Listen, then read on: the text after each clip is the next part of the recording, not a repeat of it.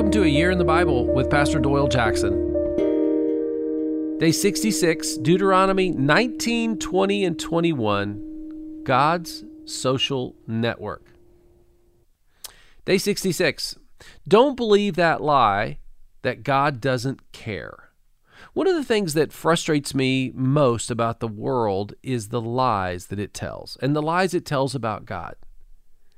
They put a nice name on something like love the earth or we love people, but they don't show up for the people when a train goes off the tracks. Those same people say God doesn't care about people.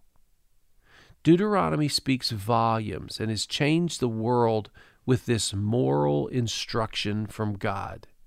As you read today, listen to how much God cares, and then remember, He showed up personally in the Son Jesus to make it all right. The cities of refuge was a means of self preservation in the face of revenge for an unintended murder.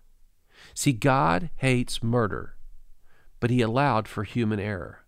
In Deuteronomy 19:4, this is the rule concerning anyone who kills a person and flees there for their safety. Anyone who kills a neighbor unintentionally without malice or forethought. See, God's views that life and the living are more important than the dead.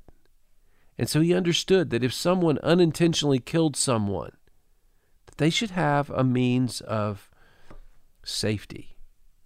Grace is practical.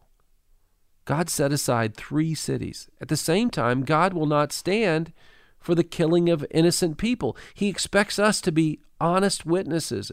God values personhood, womanhood, punishment, false accusation, inheritance, property, hard work, and production. These are all part of the lessons in this scripture.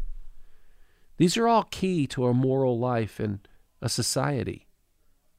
This is why we abhor the mutilation of children in our day today, as well as human trafficking.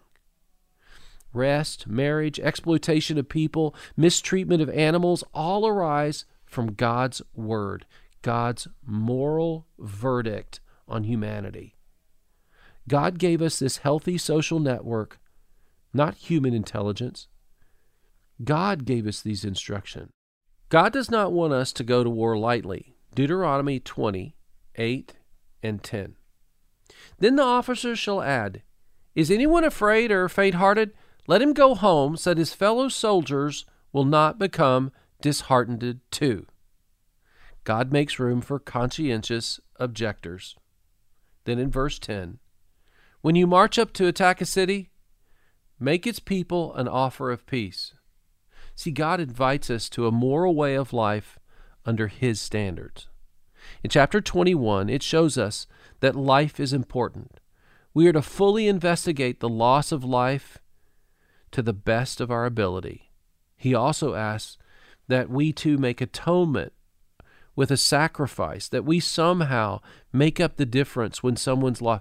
Remember when someone's life was taken. God is inviting us to create a community of peace where we work together and life is precious. That's God's social network. Let's pray. Father, help us to live a peaceful life with one another. Let your moral standards be ours. In Jesus' name, amen. Look for how God sees us as you read today.